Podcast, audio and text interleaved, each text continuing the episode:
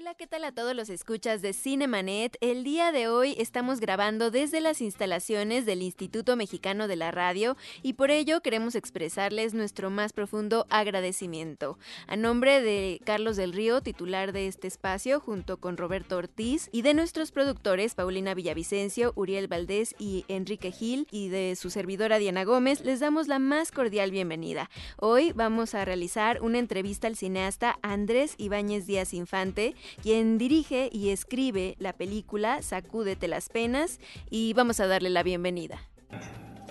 El cine se ve, pero también se escucha. Se vive, se percibe, se comparte. Cinemanet comienza. Carlos del Río y Roberto Ortiz en cabina.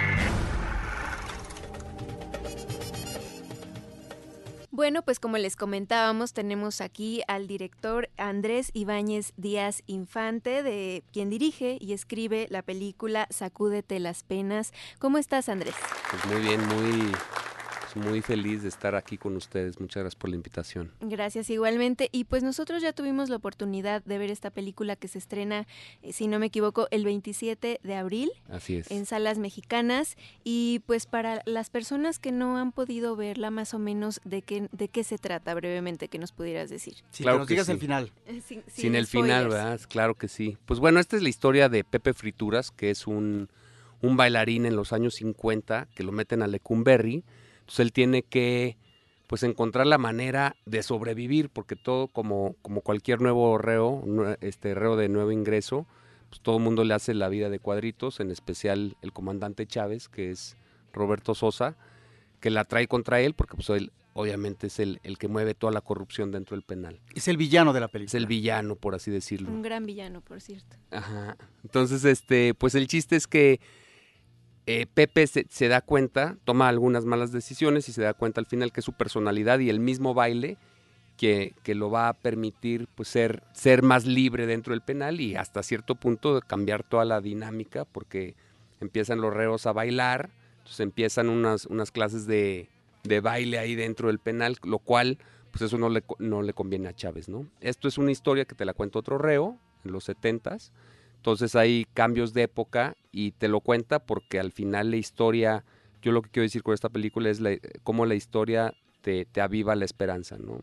Este, y el poder de la imaginación, obviamente. Para los que no la han visto, se van a dar cuenta que hay pues, unos momentos como de fantasía que están libres a la imaginación de cada quien para que pues, cada quien se lleve a casa qué fue realmente verdad y qué no este, sobre este relato de Pepe Frituras en estas ah, dos ah, líneas narrativas que observamos, en donde está el pasado pero también el presente, y vamos ubicando en algún momento dado, es decir, a qué personaje el director y la historia se están refiriendo, está lo que tú mencionas como eje central eh, de, la historia, es decir, el elemento de la fantasía, de la imaginación eh, y de la recreación in situ, es decir, en la cárcel, eh, de lo que es el baile, este baile extraordinario que finalmente está en los salones populares de la Ciudad de México, como una especie de paliativo, como un elemento eh, de aliento para una sobrevivencia en una realidad tremebunda, que además es triste en cuanto a los destinos que van teniendo algunos de los personajes en esa cárcel.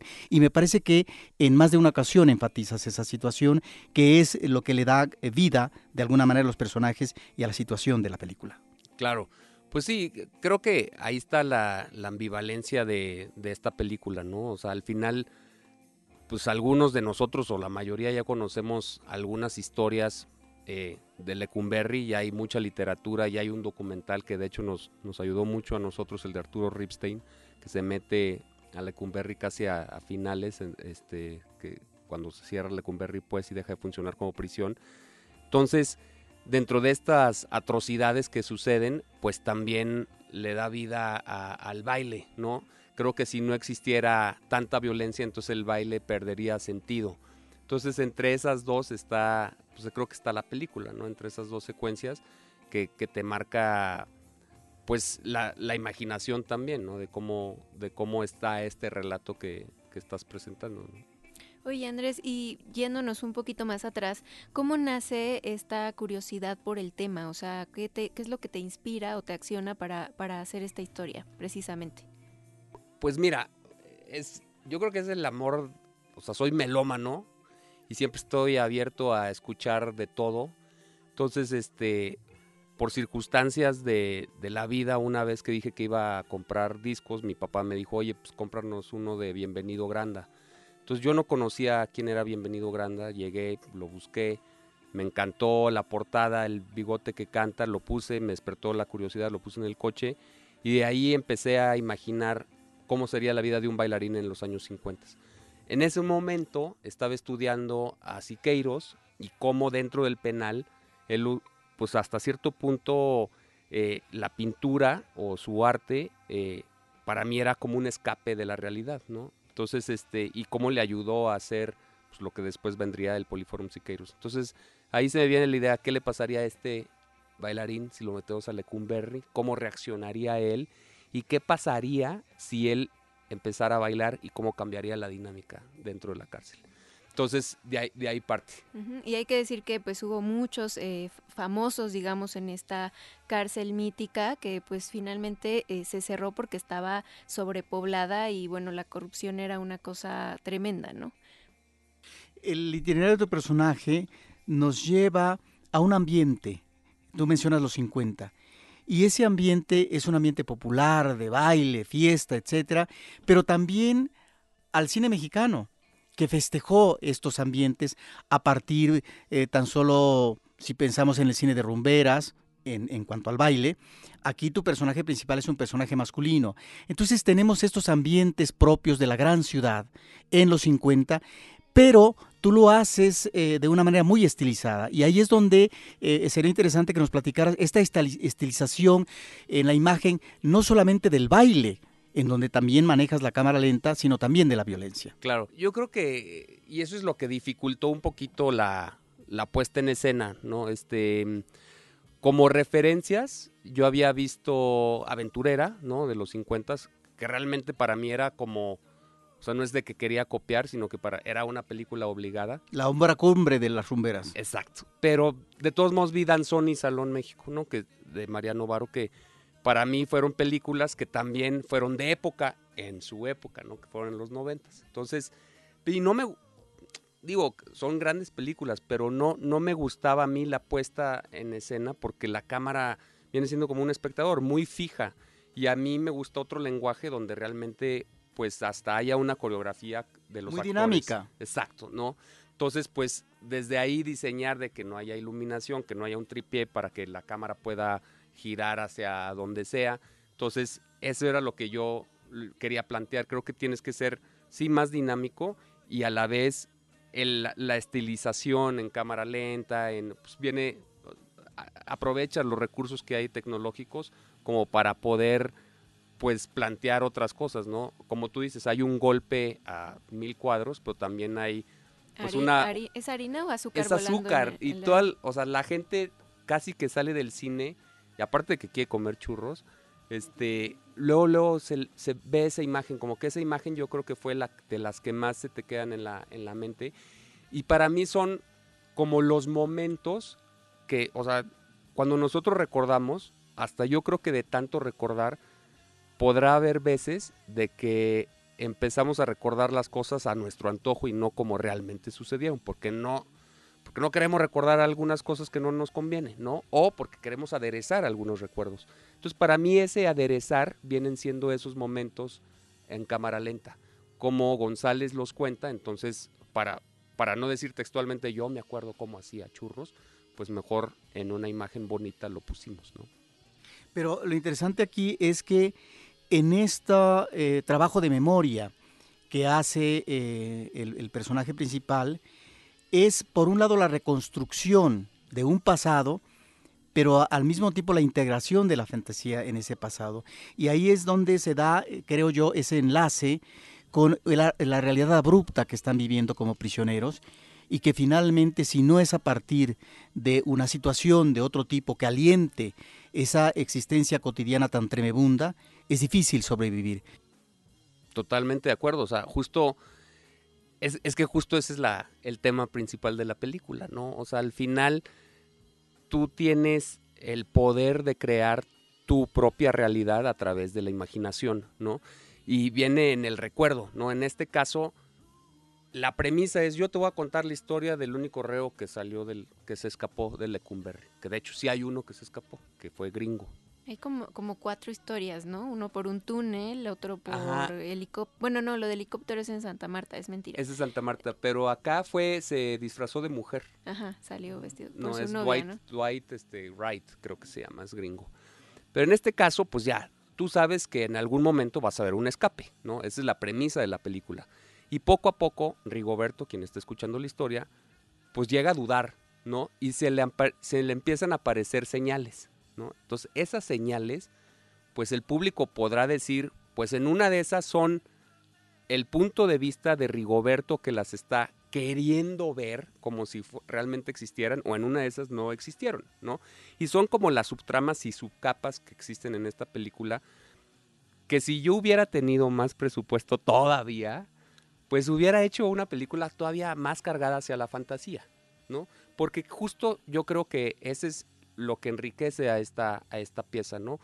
A mí lo que me gusta y que me ha tocado experimentar con la gente que ya la ha visto es de que se sale y empieza a hacer sus propias conjeturas y dice, no, pues es que igual y esto sí existió, igual y no, o, o cuál es el posible final, o cuál es el que a mí me gustaría cómo hubiera acabado. Y eso está padre, es un final abierto que, que sí cierra la historia porque al final, vuelvo a decir, tú tienes el poder de contar la historia como tú la quieras, mientras haya un fin que es avivar la esperanza.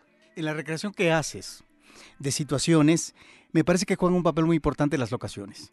Y sobre eso quisiera que hablaras, eh, porque pues vemos efectivamente locaciones del centro histórico. Y me parece que hay unas cosas muy atractivas, tan solo de fachada, como puede ser el, salón que yo me pregunté eh, dónde es. Y también creo yo, más que el interior, o que puede ser reconstrucción o puede ser estudio, eh, tú nos dirás, pues está también Lecumberri, tal y como está actualmente, que supongo que es la fachada. Pues ahí te va. En el es imposible filmar en, en Lecumberri, ¿no? Pues ahí está el acta constitutiva, o digo el acta de constitución de México, ¿no? Pues no, no, no vamos a poder filmar ahí, pero Por seguridad nacional. por diríamos. seguridad nacional exactamente, y porque pues es imposible, ya hay, es una biblioteca, ¿no? También ahí está el archivo histórico de la nación. Entonces, pues se hicieron muchos esfuerzos entre, pues, ¿por qué no vamos a filmar a esta preparatoria y le quitamos las puertas a los salones y le ponemos rejas? Pero pues no, o sea, más bien le íbamos a quitar y que no fuera en Lecumberri, fuera en otra cárcel, porque no le íbamos a llegar a la talla que fuera Lecumberri. Yo soy de San Luis Potosí y en mi desesperación hablé a la comisión de filmaciones y les dije, necesito una locación. Y me dijo, ¿por qué no te vas al Centro de las Artes? El Centro de las Artes fue la antigua penitenciaría que fue construida con la misma estructura panóptica que Lecumberri. Solamente hay tres cárceles, según yo, que fue Lecumberri, la de Guadalajara y la de San Luis. Entonces, yo ya conocía el Centro de las Artes, en el 99 dejó de funcionar como prisión y ahora cada crujía es una disciplina artística. Pero ya, o sea, ya es otra cosa, ya no vas a poder filmar ahí, aunque te la presten, sería carísimo regresarla a hacer una cárcel. Entonces le dije, pero pues yo conozco el Centro de las Artes. Me dijo, no, pero no conoces el área de procesos que está cerrado al público. Entonces agarré el coche y me fui al día siguiente y a la hora que llego, o sea, siempre lo cuento, me, me solté a llorar. ¿Por qué? Porque vi los muros de 13 metros, la piedra, las crujías como realmente eran los patios. Entonces, obviamente eso nos ayudó muchísimo. No teníamos la lana para irnos a San Luis, pero pusimos un esfuerzo para estar allá un mes y poder filmar pues, todos los exteriores y las crujías y celdas de, de la cárcel, ¿no? De Lecumberri.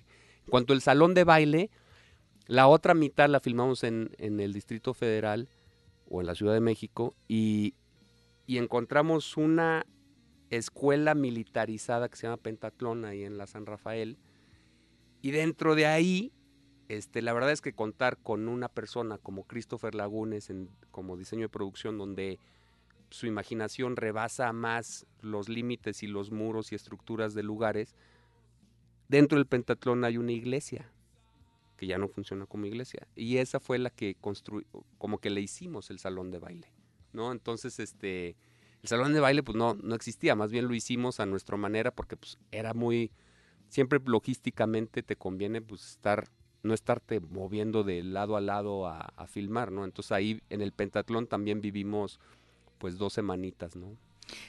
Pero, eh, perdón, eh, Diana, en el caso de las locaciones regresando, hay algunas calles del centro histórico eh, que se ven desoladas, se ven despobladas, porque seguramente es en la madrugada cuando, eh, digamos, mientras está el festejo en el salón de baile, pues la gente está deambulando por las calles y uno se pregunta como espectador, claro, esto es parte de la producción, es decir, cómo lograr paralizar en la medianoche tráficos y demás, algo que puede resultar carísimo en una calle del centro histórico. Fue en el centro histórico de San Luis Potosí. Entonces por eso se ve, se ve, se ve una, el, centro de San Luis Potosí, bueno, yo soy casi que el embajador potosino por excelencia, pero tiene todo el cableado por abajo, entonces, este, pues es nada más poner el coche de la época y funcionaba, ¿no? Y a los seis, ocho transeúntes que pasan ahí disfrazados de los 50. Entonces por eso funciona tan bien.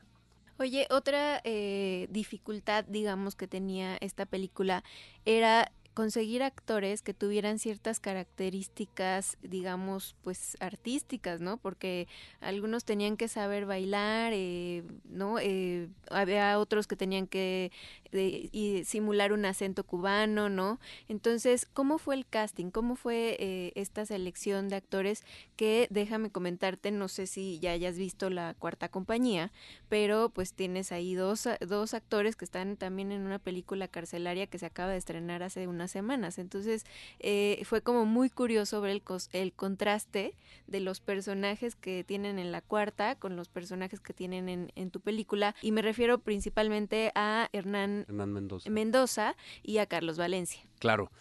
Pues bueno, algo muy chistoso es que la cuarta compañía y Sacúdete las Penas siempre estuvieron como muy, como muy de la mano. La cuarta empezó a filmar muchísimo antes que nosotros y, y de repente paró y luego nosotros continuamos. Entonces Carlos me contaba y Hernán me contaban pues de esa película que no, que no se podía terminar y después nosotros terminamos de filmar y luego ellos ya terminaron y este, y ellos salieron luego, luego, ¿no? Este, al final la, acabaron hace un año porque tuvo todos estos premios de la academia. Y yo no sabía que iba a salir pues tres semanas antes de que la de nosotros, que está increíble. Alejandro Calva en una entrevista dijo que era la que Sacúdete las penas era la precuela de, de la cuarta compañía. Digo, tiene otro tono, ¿no?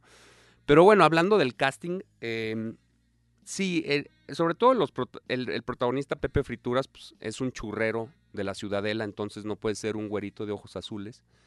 Tenía que tener cierta caracteriza, pero, características, pero a mí me gusta, independientemente, encontrar la belleza en cualquier rostro humano y, y sobre todo que te llene la pantalla, ¿no? Que eso es muy importante. O sea, que tú lo veas y que, y que si te voy a presentar al mejor bailarín de México donde todas querían bailar con él, pues tú también tienes que sentir eso y, y quieres bailar con él, ¿no? Entonces, no solamente estábamos buscando un look, sino que también tuviera tablas actorales y tablas para bailar. Entonces, eh, a esos personajes se les daba alguna escena que prepararan y tres canciones para que eligieran una y presentaran su, su baile, ¿no? Entonces, este, digamos que en los papeles de los jóvenes, que viene siendo Pepe Frituras, Eva, Luisa, Rafael, así se hizo. Eh, el, los otros que son mayores, los productores, pues hacen muchísimo teatro. Casi que tienen la sección amarilla con todos los, los actores y este y pues te dicen, oye, Hernán Mendoza estaría bueno para un papel. Y yo así como, órale, pues ¿cuál te gustaría? Pues a mí me encantaría La Bestia. Entonces, le mandaban, le hacían llegar el guion, este, yo no dormía en esa semana y esperando a ver cuál era la respuesta de Hernán y de repente decía Hernán, pues sí, sí me gustó, sí quiero hacerlo. Hernán aquí es el que hace de, de, cubano, exactamente, La Bestia. Y en el caso de Roberto Sosa, pues yo escribí Chávez pensando en él, entonces fue, este, pues casi que invitación directa, este, lo, lo aceptó, al igual que Gustavo Sánchez Parra, que ya había trabajado con él, entonces ahí sí fue como por invitación directa. Acaban de mencionar ustedes eh, dos películas que salen, digamos, en exhibición paralelamente, es decir, una tras otra, eh, por una diferencia de días o semanas, que es La Cuarta Compañía y tu película Sacúdete las Penas creo que son películas, efectivamente, como tú dices, de corte diferente. Son dos enfoques, pero dos enfoques que nos remiten, a, por un lado, a una realidad histórica, porque ambas películas nos remiten al pasado. A grandes pero cárceles, ¿no? pero es, pero es una realidad del presente. Es decir, es la realidad terrible de las prisiones y cómo estas prisiones reproducen este esquema eh, del exterior en términos de la corrupción, de la violencia, de la delincuencia, etcétera, y cómo la delincuencia está hermanada por el aparato de justicia establecido en estas cárceles. Una, en tu caso, Lecumberri, otra en el caso de la cuarta compañía, que sería Santa Marta Catitla. Pero en el caso de tu película creo que es una cosa diferente, porque, eh, digamos, si bien la cuarta compañía se remite a una realidad del pasado, y crea una historia de ficción, pero de esa realidad. En tu caso estamos ante, sí, un pasado, pero algo que conecta más a los personajes de la historia con el mundo de la fantasía en esa realidad tremenda. Y me parece que en ese sentido tu apuesta es diferente. Exactamente, ¿no? Eh, quizá una, para la gente que no lo haya visto, una película que, que trata mucho, que fue abordada de esa manera, fue La vida es bella, ¿no? Al final te representan las atrocidades de la guerra y cómo esta persona utiliza la fantasía para que su hijo, quien le está contando la historia, la viva de otra manera, ¿no? Es, es tal cual, o sea, llevar al extremo algo que es atroz, que fue... El holocausto judío, ni más ni menos. Ajá, y aquí en este caso, pues haber pasado en, en Lecumberri, donde tu vida, si no tienes a nadie afuera y adentro, estás frito, ¿no? O sea, tienes que pagar por las fajinas, por el derecho de una cobija, por comer, por este dormir, por todo tienes que pagar. Entonces se vuelve muy complicado el pues el subsistir ahí, que sigue siendo lo mismo, ¿no? Eso es eso es a lo que voy, o sea, las las cárceles siguen siguen igual. Sí, y, y bueno, también es eh, importante comentar para la gente cuando está buscando una película para ver un domingo un sábado, eh, pues a veces se dejan llevar por el género que dice, ¿no? Y aquí dice drama, pero yo eh, todo el tiempo vi como, como mucha, pos mucha positividad, mucho positivismo, sobre todo en un personaje como el Pirruris, que, Pirruris, que es Carlos Valencia, que es el, el vestido, digamos, de, de la cárcel, que es la pareja eh, por excelencia del de, protagonista y me pareció muy colorido, ¿no? Su, participación eh, siempre me, en cada intervención se me hizo interesante y también me, me remitió a otra película de Ripstein, El lugar sin límites, donde pues es, tienes a este único eh, hombre vestido de mujer bailando en un espacio también pues donde eh, toda, todos son hombres también, ¿no? No sé si también hay alguna eh, referencia que hayas tomado de esta película o es mera coincidencia. Eh, de esa es mera coincidencia, pero para mí,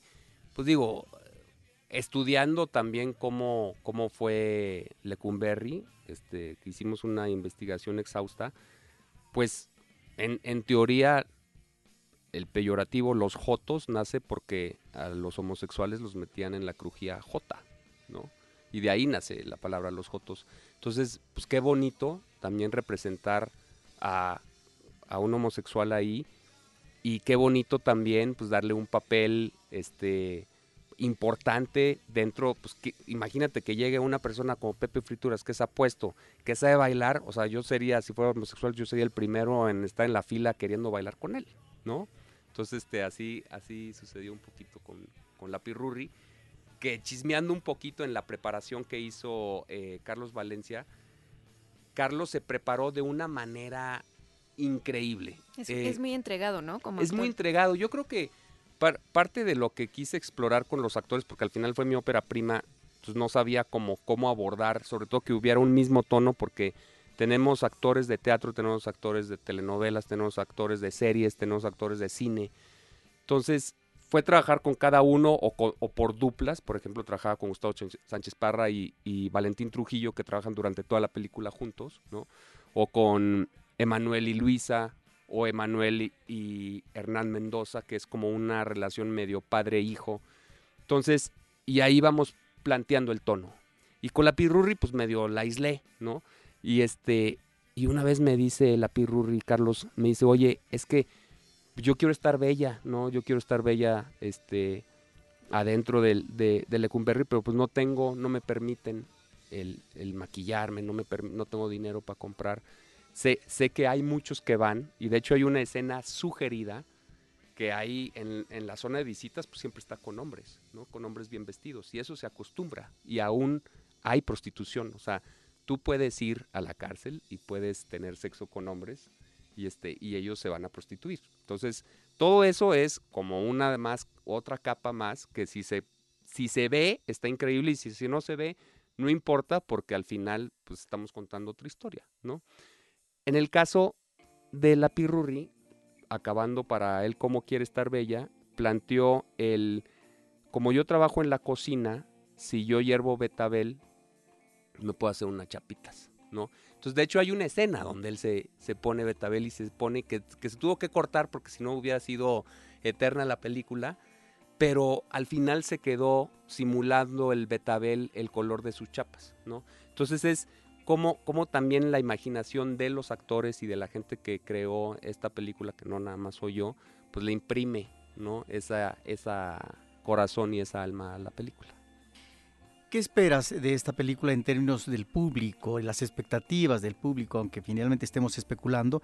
Porque efectivamente, reitero, es una película muy diferente eh, a lo que público espera y ve en la cuarta compañía. En ese sentido hay una distancia. Aunque nos esté remitiendo a una situación similar, creo que tu película entra en otra dinámica. Claro. Eh, es, interesante cuando sale el tráiler, la gente empieza a hablar muy positivo y sobre todo está pidiendo, por fin sale algo diferente, ¿no? estamos llegando a un momento histórico en el cine mexicano donde se están produciendo 160, 180 películas anuales y que hay ya una, pues una taquilla, ¿no? O sea, cada vez hay por lo menos dos películas o una película cada fin de semana que se estrena mexicano. Entonces está increíble. Estamos ya llegando a un lugar, a un momento donde las comedias románticas, pues habrá gente que no le gusta, pero hay mucha gente que sí le gusta, porque si no los números mentirían. Esta que es diferente, creo que desde el momento que te dicen es un bailarín que lo meten a Lecumberri en los años 50, ya, ya despierta, ¿no? Ya despierta el interés. Y creo que me gustó mucho lo que dijiste, Diana, que es al final una película positiva, ¿no? Entonces puede entrar dentro de este género, no de las películas que dejan mensajes, sino que de las, de las películas donde tú sales esperanzado. Al final es atroz la película, pero hay una posible historia de amor, hay una posible historia de mucha amistad, de cómo ellos al final son libres aunque estén dentro de Lecumberri. Entonces creo que es una película muy bonita, pero sobre todo lo que la caracteriza para que la gente se anime a verla es que es muy diferente, ¿no? Entonces ese, esa es la... Y, y también la música, ¿no? Tiene, eh, vi por ahí que está Camilo Lara eh, participando, pero tú tienes una relación también, eh, ¿has hecho cosas con Zoé? y has incluso ganado premios de MTV, ¿no? Por un video o por una participación. Por Vía Láctea.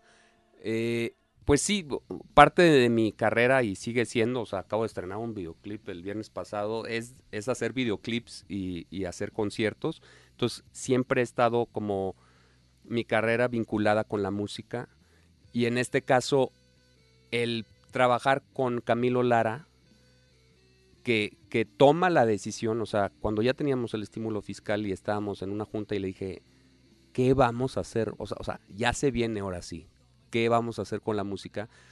Yo siempre pensé que íbamos a hacer una cumbia, que todo iba a ser cumbia, porque había cumbia ya desde los 50 y hay una, hay una frase que a él le gusta decir que es, la cumbia es muy democrática. ¿Y a qué quiere decir esto? Es que cualquier persona puede bailar cumbia. ¿no? Salsa es más difícil, cha-cha-cha, implica desde una lógica porque están estructuradas musicalmente diferentes a lo que es una cumbia. Entonces dije, pues si parto de eso, por lo más fácil va a ser una cumbia. Me dice, no, no, no, no, no, si nos vamos a ir por los 50 vamos a hacer música de orquesta.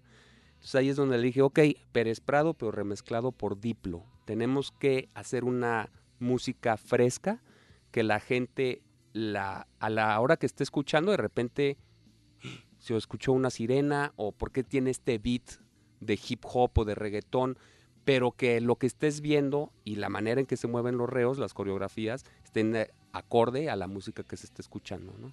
Entonces, pues fue, fue otra, otra historia trabajar con Camilo y creo que lo abordó de una manera increíble. La gente en el cine se mueve, ¿no? Mueve la, el cuello, mueve la mano, mueve algo y parece ser que saliendo de las salas pues quiere ir a bailar, que está bueno. Ahorita que mencionas a Pérez Prado, es interesante esto que tú planteas como revitalización eh, de una música acorde a un planteamiento que estás haciendo en el cine. Y eh, cómo no recordar a un Pérez Prado que a fin del año pasado, a fines del año pasado, pues cumplió ni más ni menos eh, el centenario del nacimiento y que en su ciudad natal, Matanzas, Cubas, pues fue muy festejado y demás. Eh, pero no solamente en la música has tenido una conexión profesional y trabajas en ella, sino también vemos que has, te has vinculado en la, en la, en la producción de grandes producciones que han venido a México, eh, como La leyenda del zorro Apocalipto. Platícanos de eso.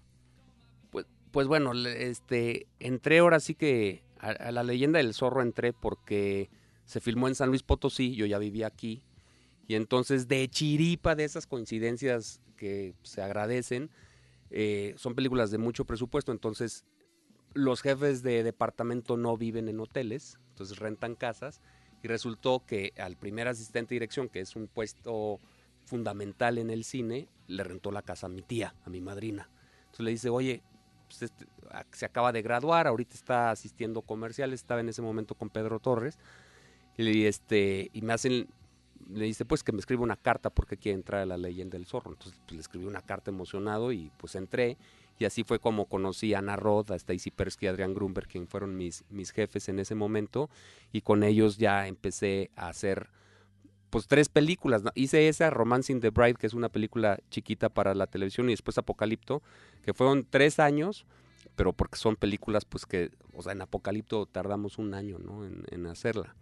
Entonces de ahí lo que, lo que aprendo es pues una manera, una manera de hacer cine muy profesional, no es porque en México no se haga, sino que como son películas de mucho presupuesto, Hollywood está acostumbrado a que haya departamentos para todo y por él, por algo se hace así las cosas, ¿no? Porque son, por algo están tan estructuradas y así es como funcionan y así es como yo, yo crecí y aprendí a, a hacer cine cuando llego y planteo, mis productores, de, las productores de esta película hacen comedia romántica. Esta es la primera película que se le sale del corte. Entonces empiezo a desglosar y ok, pues vamos a necesitar stunts para esto, vamos a necesitar este departamento para hacer esta cosa, necesito un coreógrafo. Pero ¿cómo un coreógrafo? Pues vamos a hacer baile. O sea, yo no puedo llegar al set y pues bailenle. No.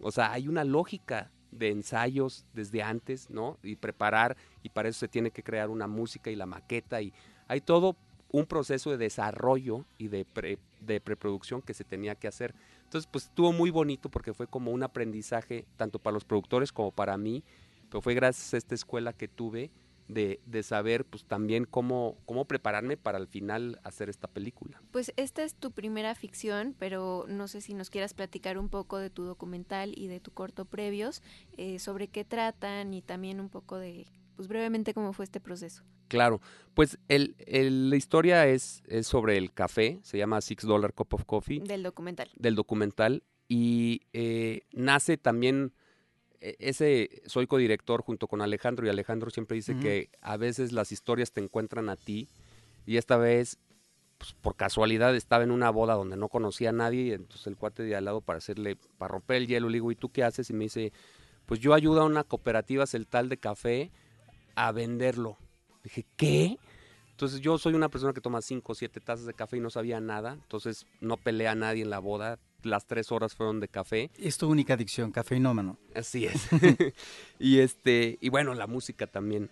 Y de ahí, este, pues nos vamos a Chiapas a ver qué es lo que estaba pasando y vimos tela que cortar, ¿no? Este, al final, la vulnerabilidad con la que eh, viven los, los productores de café, quisimos retratarla.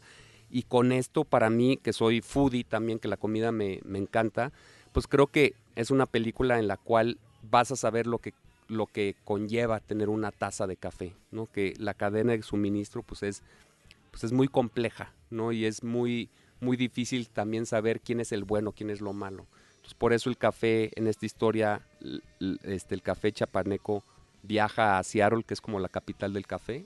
Entonces, te vas a si la llegas a ver te vas a dar cuenta de pues de todo lo que hay detrás de una taza de café que es, que es muy enriquecedor. Yo solamente mencionaría, Diana, que uh, al respecto, si bien tú haces este documental sobre el café y específicamente en la zona de Chiapas, hay que decirles a nuestros escuchas, por si quieren verla, que ah, ahí está también eh, la ficción en una película de 2012 que se tituló Chiapas, el corazón del café, que es una cosa muy diferente, pero me parece que estas aproximaciones, tanto en la ficción como eh, tu documental, de alguna manera eh, se entroncan con esta nueva realidad de la producción, de la distribución, de las nuevas alternativas eh, del, café y de las cafeterías y del consumo nacional del café, que me parece que están llevando efectivamente este producto a un manejo de otra índole en los últimos años y que el cine, a partir del documental, en este caso tu documental o de la ficción en 2012, pues tienen esa aproximación. Sí, totalmente. Yo creo que nosotros cuando empezamos, que justo fue, es más, hasta, hasta nos enteramos que iba a salir esa película, nunca la llegamos a ver, pero sí como que dijimos de qué tratará, ¿no? Pero nosotros creo que empezamos a explorar el tema del café por ahí, 2012, y, y me acuerdo que existían cuatro cafeterías de especialidad en la Ciudad de México. Ahorita hay cuatro en una cuadra, en la Roma, ¿no? Entonces, eh, y el millennial, el joven, está dispuesto a pagar 50 pesos por un Chemex, ¿no? O sea, ya está en su DNA, ¿no? O sea, quizá, aunque yo no lo hacía, pero quizá en, cuando yo era estudiante, pues te ibas a, una cadena de refil, ¿no? Y, y, estabas tres horas y te echabas cuatro tazas de café y estás acostumbrado a pagar 25 pesos. Y ese es el peor café que puedes consumir, pero no estaba en tu DNA que tenías que ir a estos lugares. Es más, los Starbucks todavía no, no, no estaban cuando yo era estudiante. Entonces, como ahora las cafeterías de especialidad pues también están en boga. El otra vez estaba viendo de las revistas que recomiendan los 30 lugares en la Ciudad de México para visitar, para ir a comer, y ya estaba una cafetería de especialidad.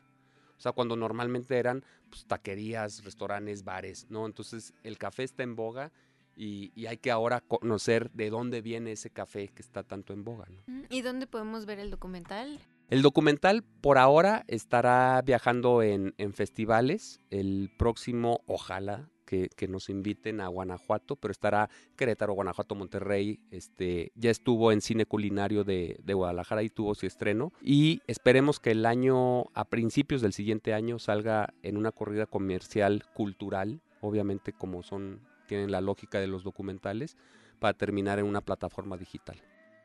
Y bueno, de próximos proyectos que después del estreno de esta película.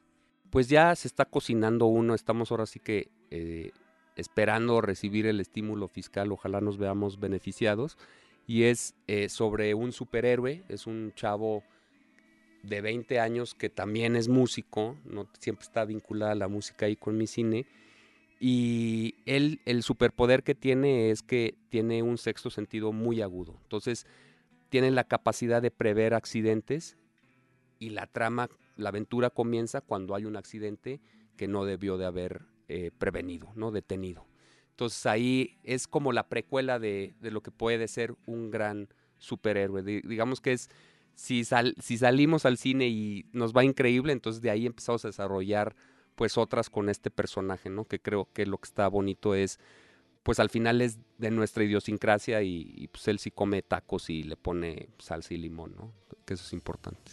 Pues Andrés Ibáñez, director de Sacúdete las Penas, película mexicana que está por estrenarse este abril del 2018. Eh, algo que quisieras decirle al público de Cinemanet, por último. Pues que se animen a verla, creo que, este, que está muy bonita, es una película que al final, eh, creo que lo dijimos aunque el género diga drama, ¿no? Hay una historia muy romántica de amor dentro del penal, muy fantasiosa también, que eso es bonito. Hay, si te gusta la música, seguro te lo puedo garantizar que te va a gustar. Si te gusta el baile, también te va a gustar. Y al final, pues sí sigue siendo drama y ves un poquito de historia, ¿no? Ves también, pues ese México glorioso, dicen que fue este, la época de oro de México, el, el México dorado de los 50 y pues también un poquito de los 70 Entonces creo que tiene como varios colores la película, la cual por ser calificada como una película diferente, se atreve a que sea una película muy bonita y muy, muy alabada. ¿Redes sociales donde puedan contactarse contigo o ver más sobre la película? Sí, la película tiene su Instagram y Facebook que es arroba sacúdete las penas y yo estoy como a, arroba stereosónico con ese al principio como director. Ahí me pueden escribir. Ya hay algunos que me mandan ahí mensajillos de, oye, y sí los contesto. Me encanta estar ahí en retroalimentación con el público. Ok, pues muchísimas gracias a todos por haber llegado hasta el final de este espacio. Gracias Roberto. Eh, mi Twitter es arroba de Idalí. Soy Diana Gómez. Eh, muchísimas gracias a nuestros productores y pues nos escuchamos en el siguiente capítulo. Cinemanet termina por hoy. Más cine en Cinemanet.